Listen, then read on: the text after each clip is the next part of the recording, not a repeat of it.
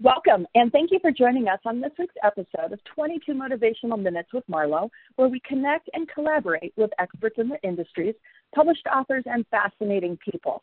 As a Chief Inspirational Officer, I'm focused on the development of people by unearthing their values, their talents, and their self worth, otherwise known as that self esteem factor. Because people matter, self worth matters, time matters, and when it all aligns, everything works.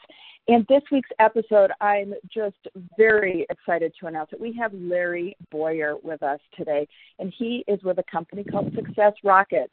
Larry is a global executive with over 20 years' experience partnering with business executives across divisions to help them anticipate and address complex challenges through big data and advanced analytics. Larry's work is focused on standing up new teams and transition existing teams to new business models and to lead change for companies, employees um, through applying comprehensive understanding of business ecosystems, analytics, lifestyle, or life cycle, I should say, and then competencies needed from the data collection and data management. So you're going to find um, with Larry, this is just going to be a really dynamic episode, and I'm excited to um, to have you today, Larry. So welcome to our podcast. No, thanks. I'm excited to be here. Absolutely. Okay, so let's let's start out. We've got to understand really at the core, you know, who you are and um, and where you've gotten today in business. So give us just a little um, insight on your path, so we can understand. Sure. So I've had a kind of varied uh, past. I actually studied physics in, in college, and then went on to study uh, economics, and then later public policy. Um, I like to think of myself um, as a bit of a scientist, and, and by that I mean I'm curious about the world and, and how it works and um, and in doing that, I, I, like to study and observe everything that that happens around. Um, I'm very interested in in really what is actually happening as opposed to the way I think things should be. Um, so very fact based in, in that sense, and and I like to just put all of this together. And so, in a lot of the work that I've I've done throughout my career, I've, I've basically utilized all of those skills of information gathering, um, observing, learning, and, and putting the pieces together to to make links uh, across things. And so I've, I've applied that in um, in building financial risk models, um, trying to predict, um, you know, how do we make decisions that affect future generations, and and most recently I've started uh, becoming more interested in the fourth industrial revolution and what that means for all of us as individuals um, whether it's for our jobs, who we are as people, what does it mean for our society, um, with all of the changes that are happening happening with with technology lately. Absolutely, yeah. So you call yourself a curious scientist, which I think is really fascinating. I mean, you do come from that really um, science background, but um, how did you how did you align that to like business and business management, and then connecting that to um, to what you do as as an executive and helping and you know partner with these other executives. Connect the dots for us. How do you take science to business? Uh, it, it all I think links back to just understanding how, how the world really works. And so business is um, a, a, process and it's a system. It's got its own ecosystem, right? We think about nature and maybe food chains and how the, the food system works or the oxygen cycle and how we you know we breathe out oxygen and or breathe in oxygen and breathe out carbon dioxide.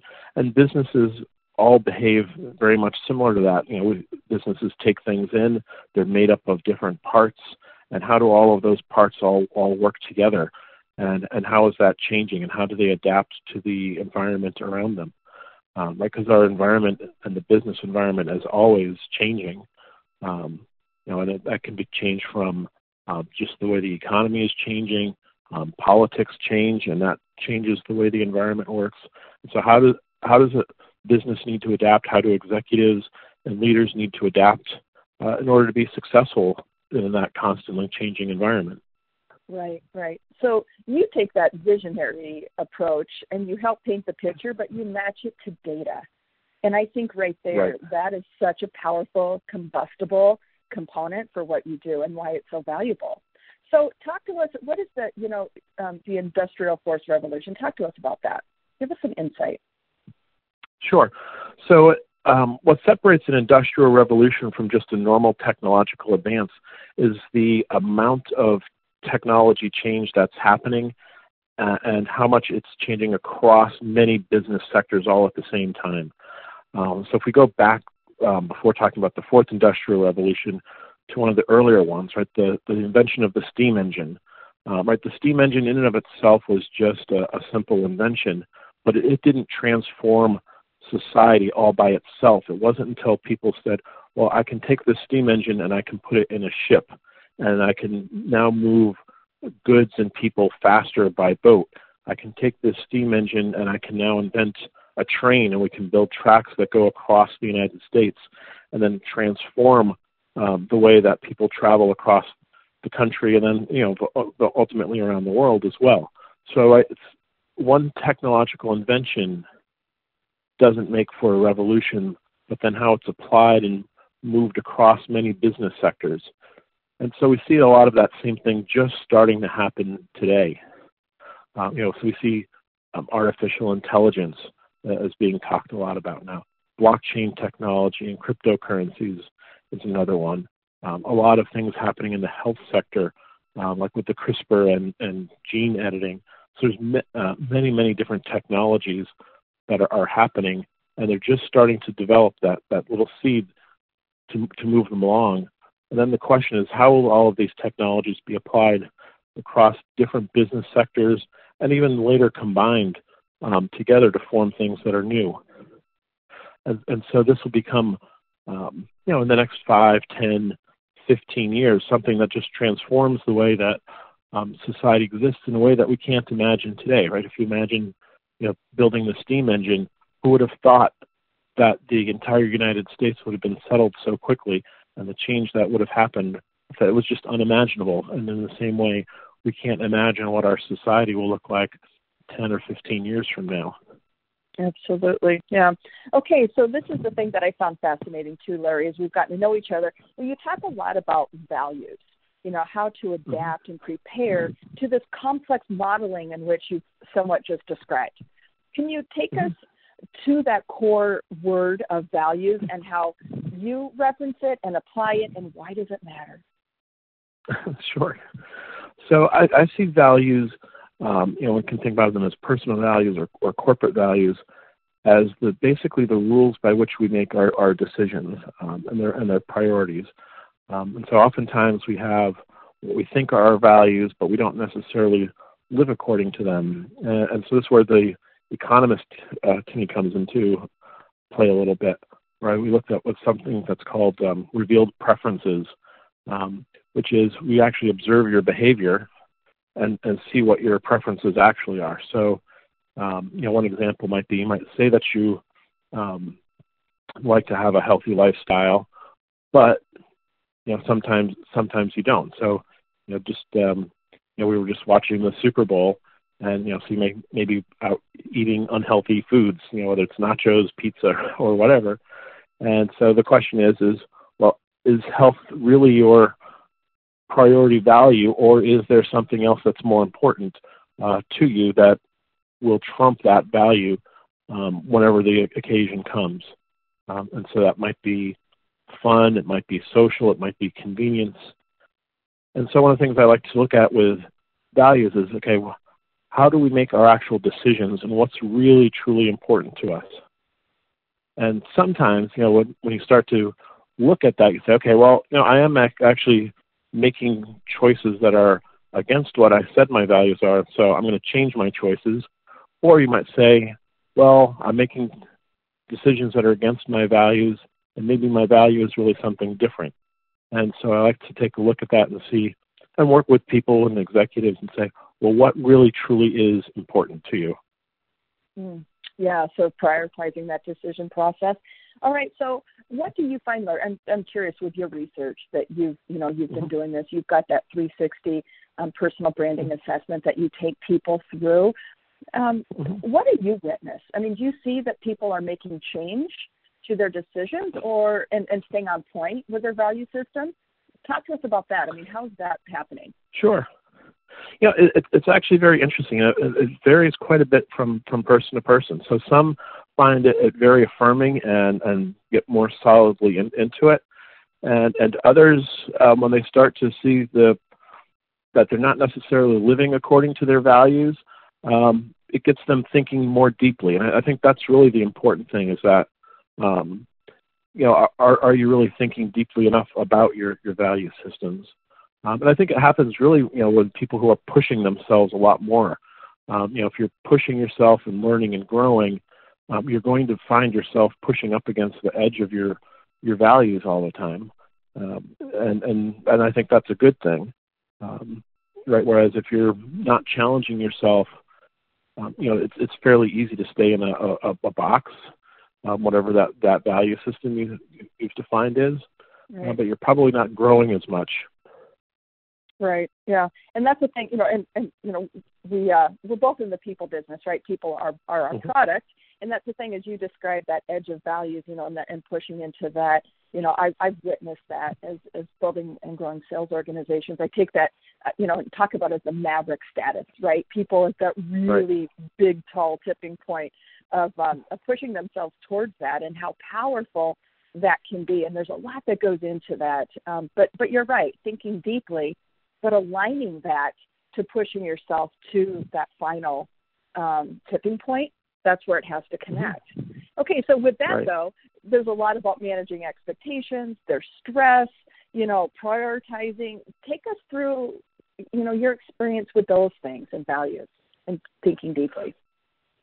Sure. Well, I think you know once you've gotten clear on your values and and you practice them even on small things every day, when you get into those stressful situations, you actually know how to respond because um, it's been ingrained in you. It's in the top of your mind. Um, and it actually, I find, can reduce stress and it can in- increase your confidence that you're actually doing the right thing um, because you've kind of become practiced with it. It's kind of like having muscle memory with doing exercise. And so when you know your values and you're really practicing them and they're, they're front of mind all the time, when you get into that difficult situation or that awkward situation, uh, you know, it, it, it's really not so bad. Um, you know, it's when you're not clear yourself or, you know, you're not confident of it yourself that you run into a little bit more trouble. Absolutely. Okay, so this is that tipping point that you talk about and how you apply this comprehensive understanding um, to individuals, right? This is it's, right, it all right. plays out together and um, and helping people understand because yeah, you're essentially training them that when the you know the worst happens or the impossible comes to light, you you've got it. You know how to respond, and so you give them a level of peace that can align to the stress, and so your decisions, everything that you do together combined, come out so much more powerful. It does. It does. Right, right. Okay, so talk to us about this assessment. Um, when you take people through the personal brand, can you give us a taste of um, what why you created that assessment and then what the end result is that people need to have. Sure. Well, I, I created it. Um, I, I, started just thinking through well, how how have I gone through um, my own process to uh, get clear on, on myself and what I want to do with, with my own life, and um, and I, I ordered it through, and I, I looked at myself a little bit like a business. Said, well, you know, this is how I work through with with businesses. And you know, businesses they usually start out with things like um, their values, their mission, vision, purpose. A lot of times those are muddled, um, and so I got very clear on on what the distinction is between those four, and I decided that values, because they're the decision making process, has to be the most fundamental um, part of it. Um, you know, it doesn't matter whether you have a great vision if you don't know what your priorities are um, because you'll always get distracted by whatever the latest shiny object is.